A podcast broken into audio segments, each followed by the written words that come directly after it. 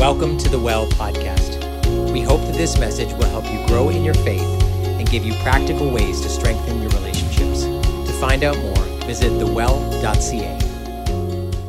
Hey, welcome to Church at the Well. If you're just joining us, we are in a mini series that we are calling Resilient. Uh, this idea of being able to, when we go through hard times, and hard times that seem to last for a long time, that we would be able to be resilient through them and after them. And maybe that for you is the pandemic that has gone on for a long time. It's been hard, or maybe it's something you've been through personally in the past, something you're going through now, something someone you love is going through. And we said last week when we talked about what resilience is, we can have this idea that resilience is just being able to get through something hard. But we said that's probably not enough because maybe you've experienced this in your own life or you've met people like this. It's possible when you go through something hard to become someone hard at the end. And by that I mean someone who is hardened, someone who's cynical, someone who's bitter, someone who's angry, someone who's detached. Um, and we all said, no, we don't want that in our lives. In fact, resilience, when we admire it in other people, we meet people who've gone through hard things, what we admire about them is not just that they survived something, but that they have become more of a beautiful person. They've become more compassionate, more understanding. They're a good listener. They're honest. They're real. They're, um, you know, they have a humility about them. That's the aspect of resilience that we walk away from and think, man, I'd like to be more like that, right? If you meet someone who's gone through something hard, but they've become cynical and angry and bitter and detached, you, you don't go, oh, I wish I was like that. Um, uh, you want something more. You want to become someone. And so we said, yeah, resilience is not just getting through something hard, it's becoming someone new. We said we all need that. We all want that. we all want resilience. We just hate what it takes to get it because it means you have to go through something hard. And I was thinking that the area, probably one of the areas we most want and need resilience in, is in the area of relationships.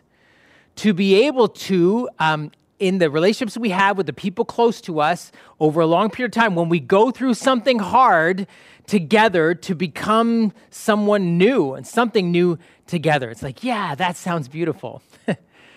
but I think the reality is it seems to be getting harder and harder to be resilient in our relationships. And, and there may be lots of reasons for that, but I kind of came up with three isms that I think are working against us being resilient in relationships. Um, that the first ism is idealism. Idealism, you know, in a sense, we live in a world that has romanticized relationships. And I don't just mean romantic relationships, although most certainly the world we live in, romantic comedies and all of that stuff, have idealized romantic relationships that we will find the one. And when we do, we will fall in love and everything will be great and it'll be happily ever after. And all of the movies usually end right before the ever, ever happily ever after. We just assume that's how it's going to be, but no one ever sees it. But that's what we're told. And, or if it doesn't work out, we've even romanticized the idea of, oh, we move on, we let go. Wasn't that fun? We had good times. We're still friends on Facebook. All of that. We can even romanticize the breakdown of long term romantic relationships. But even the idea of family and we're going to get married and have a house and have 2.2 kids and we're going to we romanticize that and everything will be great. We are idealistic even about church. We say, oh, this is a group of people because they love God, because it's a church, because it's a faith community. They will, they will be gracious, they'll be loving, they will accept me, we'll agree on everything. We have the same beliefs. It's going to be perfect. Idealism is a big part of our Western 21st century mindset, and it's working against resilient relationships. Not just idealism, but individualism. Julie Beck, who's a senior editor and writer for The Atlantic, recently wrote an article called Love in the Time of Idealism.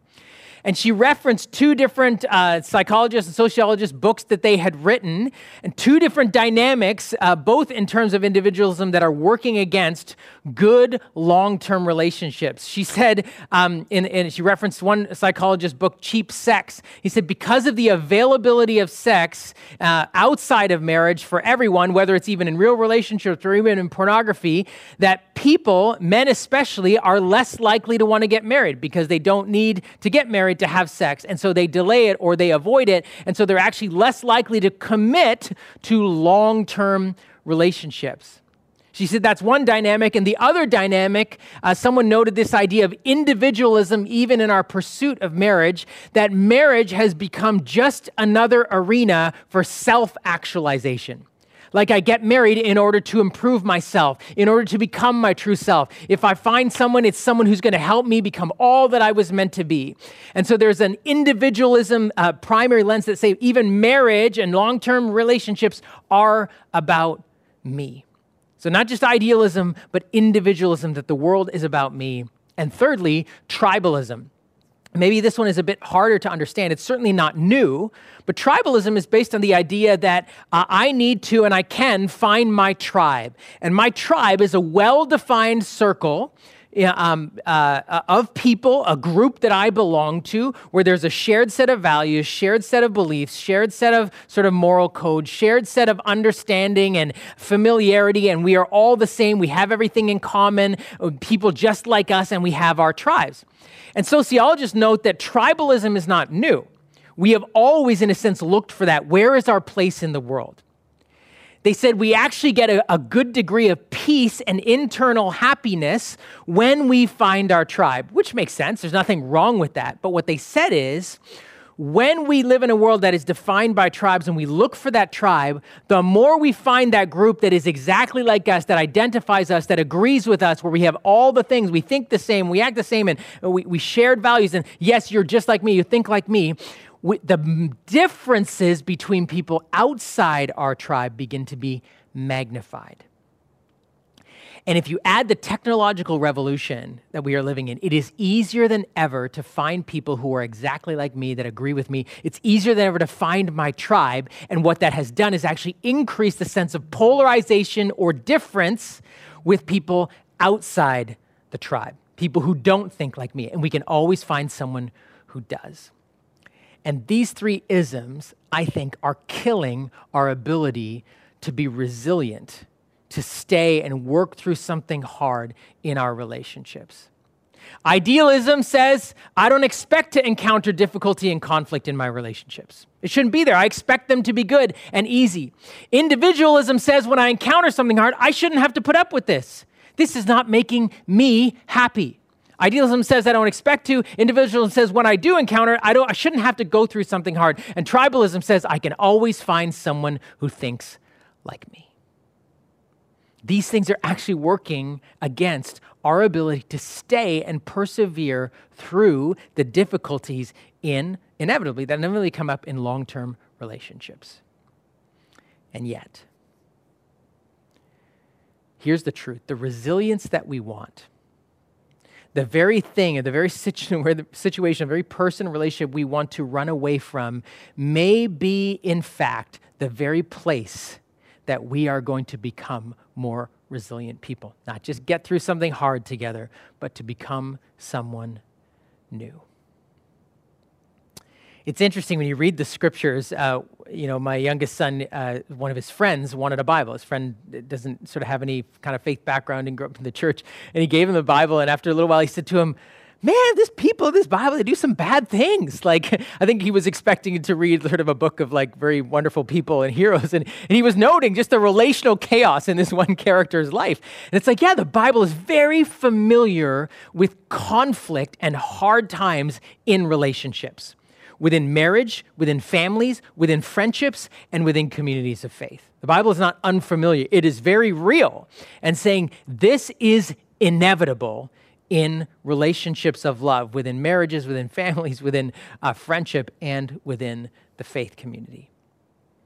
And yet, the Bible continues to echo this theme that in these very places of conflict holds the opportunity for us to become new people something that in, in recent months that has become sort of a regular fixture in my family's life is watching this mini series called The Chosen. And it's one sort of a writer's take on what it was like for these, this first community, or we call them disciples of Jesus, that were first being formed, really, and that became the first church. But this community of people who gathered around Jesus, chosen by Jesus to come into his inner circle, and what their lives must have been like. Now, some of the stories based on fact that we know from the gospel, the history writers. Some of it is based on the cultural context of the Greco Roman first century Near East. And some of it is just this person's sort of creative uh, license and saying, what might it have been like in their worlds?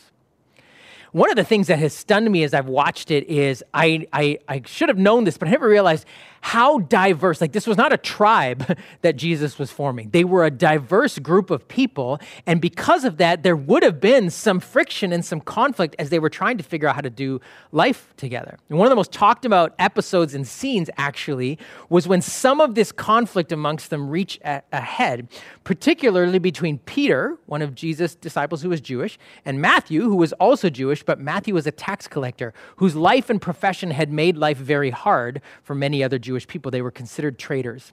And I want you to watch this scene as some of this conflict, because of their differences, comes to a head in this group of uh, Jesus followers, this group of disciples.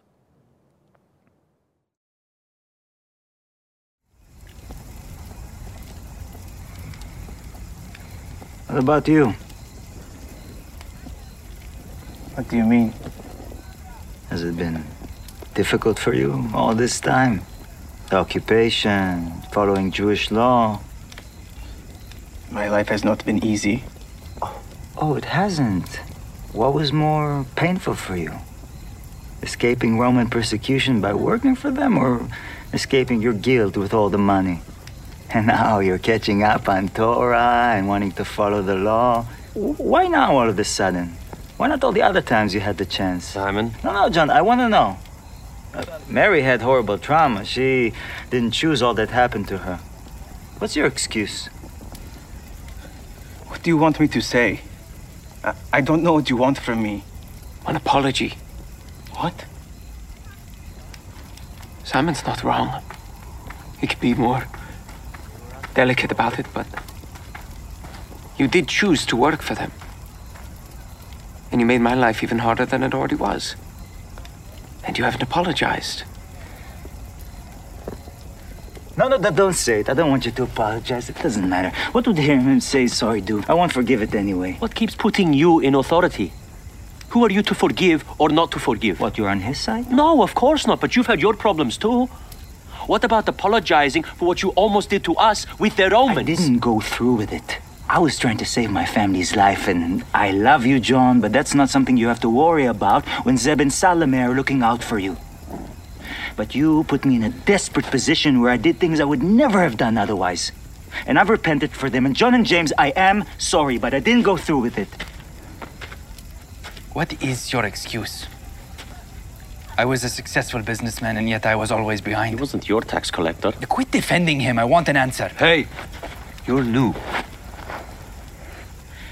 Do you even know what it's like to be Jewish? To suffer for centuries and centuries because of it, but to still commit to it? To protect our heritage even though it never stops being painful, because the one comfort we have is to know that we're doing it together.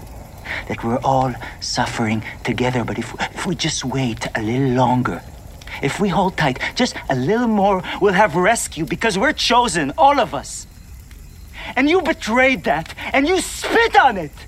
I can't forgive it. I'll never forgive it. All right. You said what you needed to say. Sit down, Simon. You sit down first.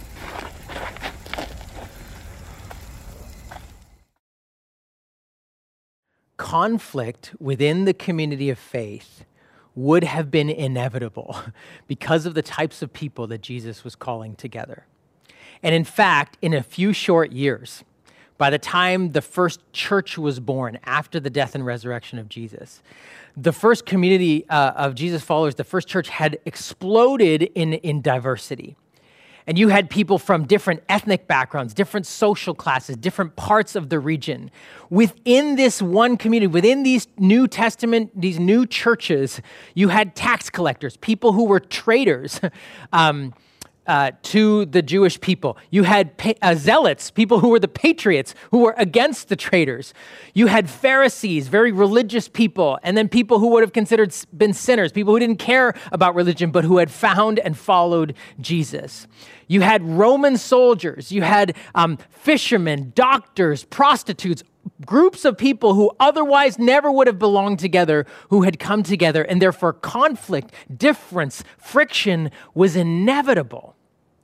It's actually why, when you read some of the New Testament letters, the letters that sort of followed the history books in the New Testament, um, where the Apostle Paul and others are writing letters to um, churches, new churches, almost every letter at some point gets to addressing specific issues of conflict within the faith community.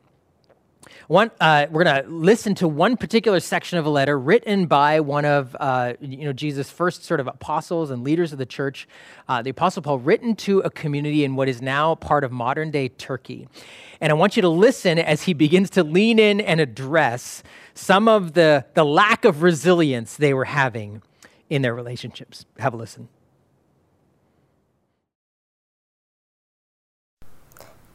But now is the time to get rid of anger, rage, malicious behavior, slander, and dirty language. Don't lie to each other, for you have stripped off your old sinful nature and all of its wicked deeds. Put on your new nature, and be renewed as you learn to know your Creator and become like Him. Since God chose you to be the holy people He loves, you must clothe yourselves with tender hearted mercy, kindness, humility, gentleness, and patience. Make allowance for each other's faults, and forgive every, anyone who offends you. Remember, the Lord forgave you, so you must forgive others. Above all, clothe yourself with love, which binds us together in perfect harmony. And let the peace that comes from Christ rule in our hearts. For as members of one body, we are called to live in peace and always be thankful. This young church in the city of Colossae, the region of Colossae, which, as I said, is now part of modern day Turkey, they were experiencing hard times with each other. We actually know if you go on in the letter, you'll find Paul getting into the dynamics of relationships in marriage, the dynamics of relationships between parents and children, the dynamics of people in the workplace, and just in general, relationships in the church. And this is actually not unique to this letter. We find it again and again. And it's interesting because the first half of this letter is all about uh, what we'd call theology, truths about God and his love for us. And yet, so many of the letters eventually get to the very nitty gritty okay, what does that mean for your life? You know all this stuff about God, which, you know, we can tend to sort of be like, oh, um, being a Christian, being a, a, follower of Jesus is about knowing things about God. Yes, there's lots of things to know, but there's lots of things to do as the things you know begin to change how you live. And he leans into these relationships. They were dealing with anger, frustration, conflict, unforgiveness, lack of grace, the sins and the brokenness and the failures of each other as they were jammed in together, life together in this community. And they were starting to uh, experience conflict and frustration. And whether for them, but certainly for us now, as we uh, have that same thing in relationships where we are in close proximity with others, in marriage, in family, and in our church. Idealism, individualism, tribalism work against us. Idealism says, oh, we, we shouldn't have to go through this. Individualism says, you, you know, you, you don't have to put up with this. This isn't making you happy. Tribalism says, I'm sure we can find another person or another church. And the Apostle Paul to them and to us now says, no, don't give up don't walk away. But interestingly, you'll note in the text, he doesn't say, just get through it. Just grind your teeth, bite your tongue, you know, like don't say anything. What does he say? He says, put on your new nature, which is this whole thing about resilience. Become someone new. This is an opportunity for you to become someone new, this conflict you're having. And he uses the analogy of clothing. He says, strip off or get rid of all of this kind of rage and anger and gossip and slander and unforgiveness. Throw it off like an old garment and put on something new. Now, this would have meant something to them in our day where we have closets full of clothes. This idea maybe lacks its, its power. But there, as I said to you a few weeks ago, um, if you were the average person uh, in the near, ancient Near East was not a wealthy person, and certainly in the community of Christ, we know most of the early followers of Jesus were people who were not wealthy. They probably only owned one piece of clothing. It was a tunic, it was what they wore next to their body, and maybe hopefully they had a cloak that they could cover themselves, especially at night if they had to sleep outdoors or in tents or whatever, it would get cold in the evening. But when uh, church historians tell us that when people got baptized, they got given a new tunic. So they were they literally changed clothes. They were given a new, and this isn't just like, hey, they did it for the t-shirt. but probably then they might have done it for the t-shirt because that's what you got. No, I'm just kidding. But it was an entirely new piece of clothing. And it's like Paul saying, look down at what you're wearing.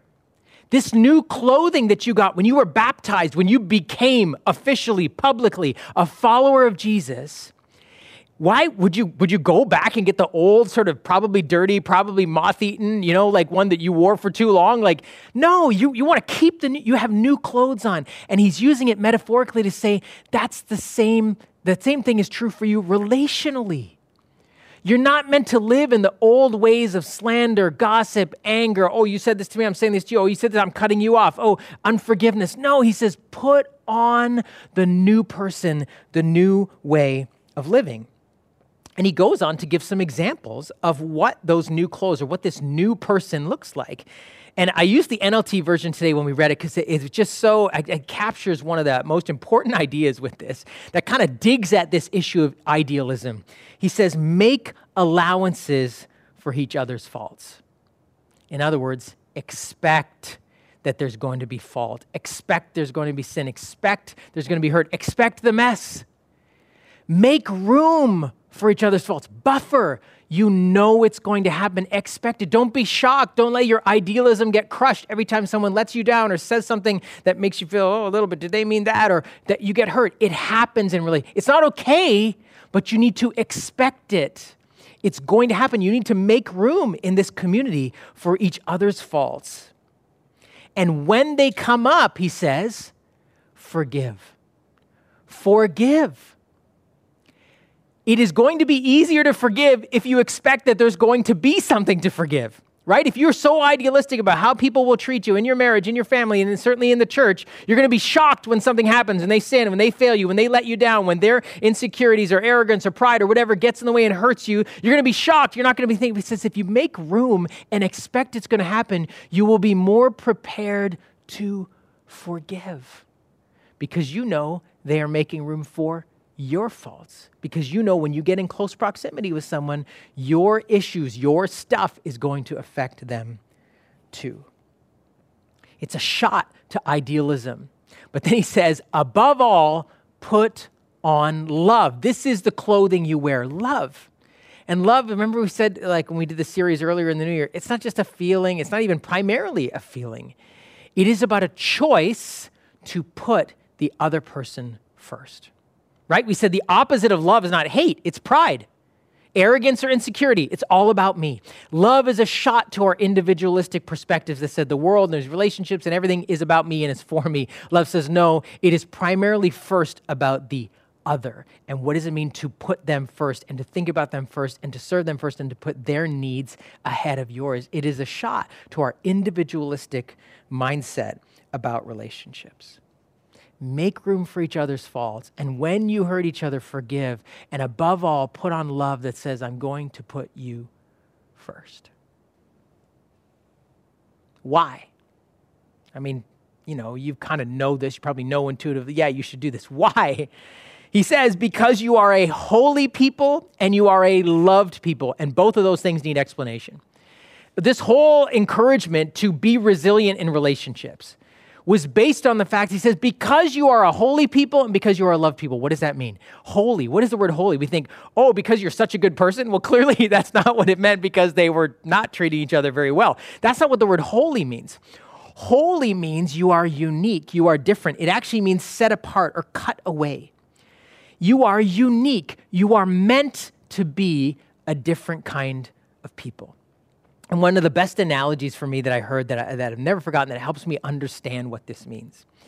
Craig Van Gelder, in his book about the mission of the church, says that Uh, he grew up in rural Iowa.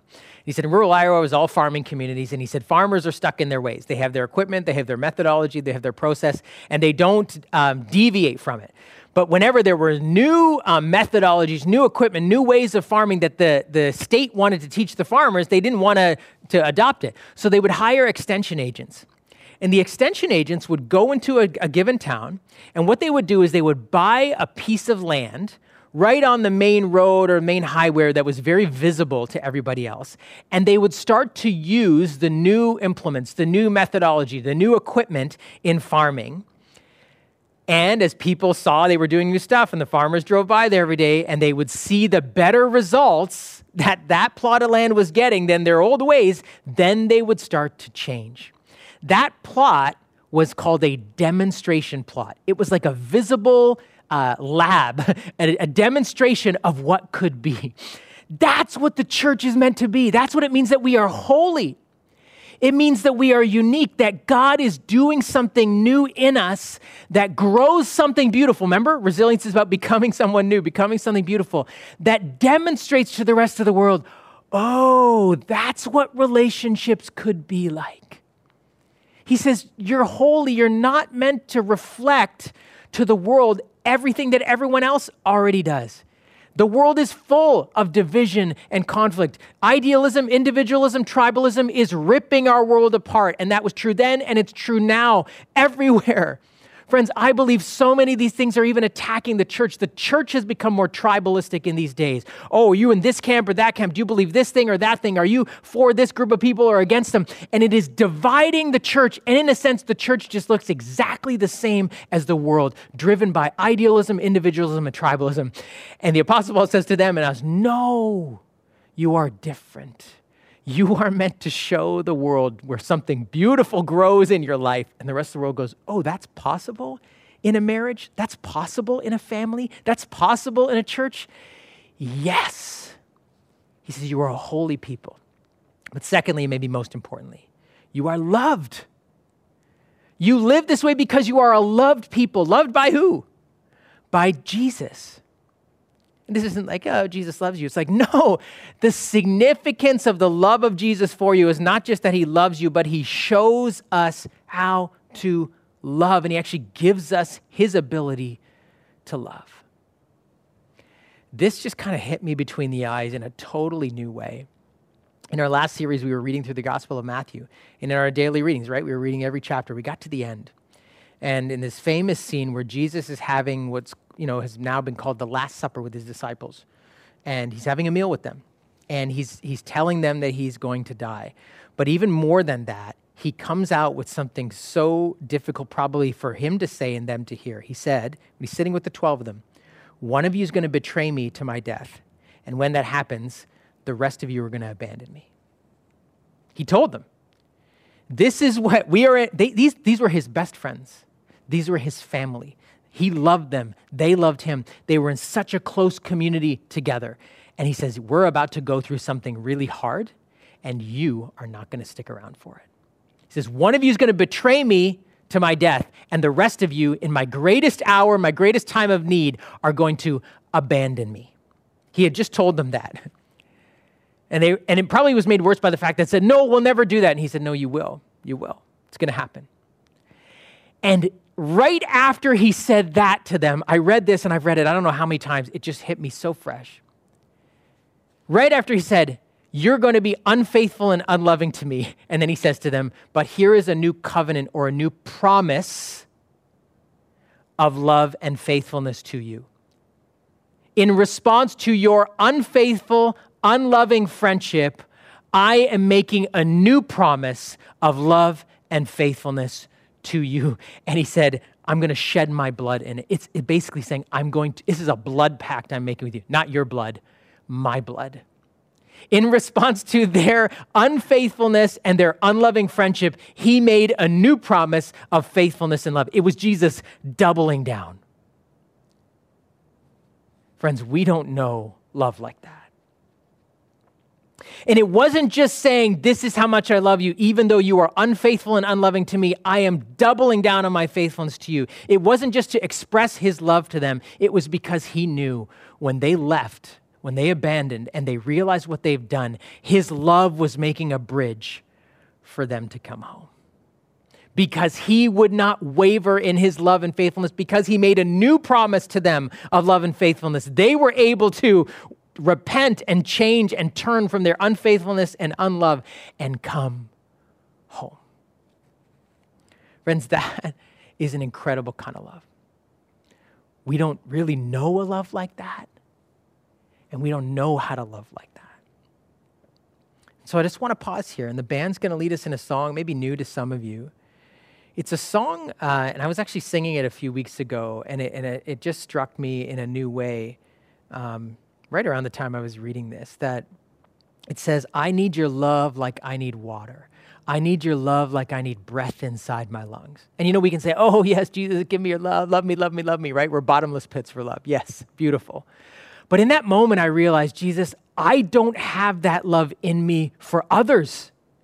I don't love them like you love me. I need your love. I need to breathe it in so that I can breathe it out. I can't breathe out your love if I'm not breathing it in. It can't flow out of me like living water if it's not flowing into me. I need your love if I'm going to love the people around me. And so just pause and use this moment and saying, Yeah, Jesus, I, I need a love that can double down like that, even when others have been unfaithful and unloving to me in my marriage, in my family, in the church. So let's just pause and try to breathe this in and drink it in.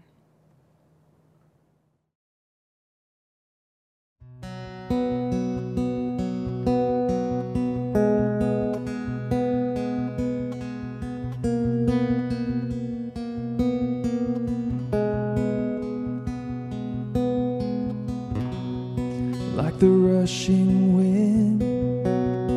Would you breathe within my heart? Heart. Through the raging storm, would you hold me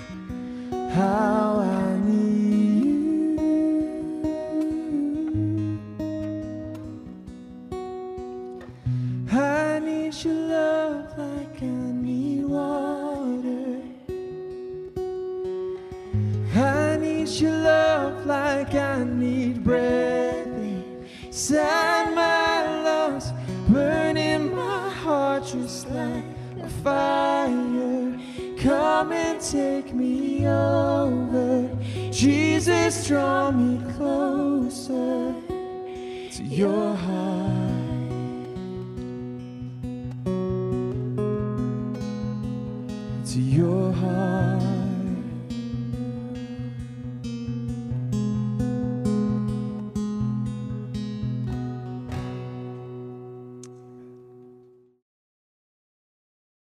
If you've been a part of the well for any length of time, you know that almost every message at the end of our teaching time, I, I give you a next step to consider. Usually something small, you know, try this, read this, watch this, you know, do this. Today I just felt challenged to invite you into something big and bold to do. To say to you, today is the day to double down on your commitment to love. And, and I put a blank there. Today is the day to double down on your commitment to love. And, and I want to ask you who? Who in your life is someone to whom you need to double down on your commitment, to make a new promise like Jesus did, even for someone who has been unfaithful or unloving or frustrating to you? And that may be someone you're married to, it may be a parent, or maybe a child, maybe someone in the faith community someone in the church where your relationship has been strained or you've been frustrated by how they've treated you or how they've not treated you, things they've said, things they haven't said, things they've done. And you have been tempted to shrink back and say, fine, if that's how you're going to be, okay, I'm, I'm just going to take a step back, or I'm going to walk away, or I'm going to give up, or I'm not going to give as much. And today I want to challenge you no, go the other direction, double down. What would it mean to increase your love, increase your grace, increase your sense of wanting to put them first, increase your willingness to forgive them, to serve them, to pray for them, to bless them. And I want you to encourage you, when you, if you've identified who that person is, to write it out. Like, write out, this is my promise to you. And, and you may not give it to them, although if you wanted to, that would be even, that would be even greater but just to say to them this and be specific this and this and this this is what it looks like for me to increase to double down to make a new promise of love and faithfulness to you This isn't easy. this isn't natural. We all know we should. I didn't tell you anything today, probably you didn't already know. but it's something we are invited to do. It is the way the world begins to see something different in us, and it comes from the love of Christ for us.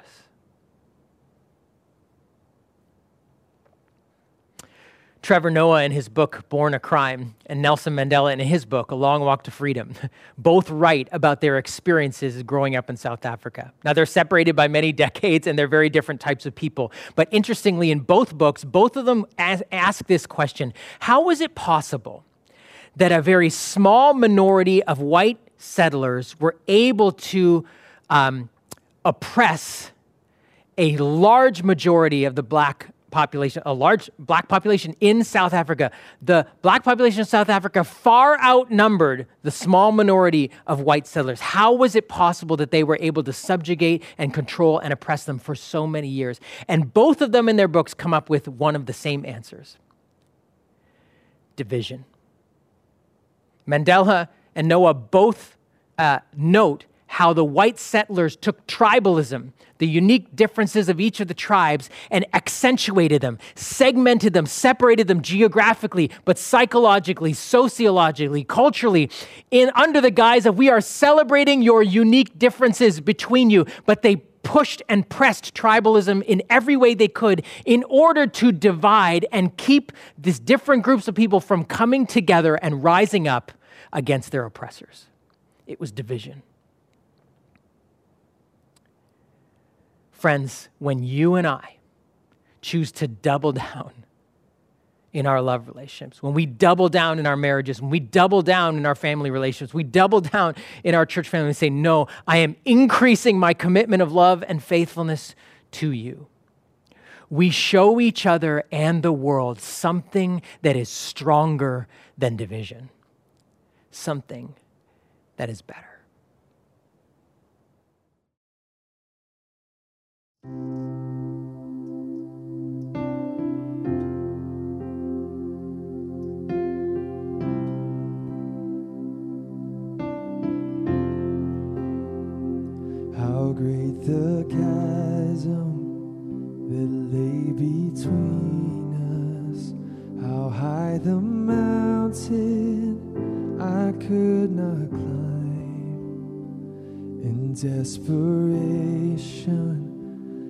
turned to heaven and spoke your name into the night. Then through the darkness, your loving kindness tore through the shadows of my soul. The work is finished,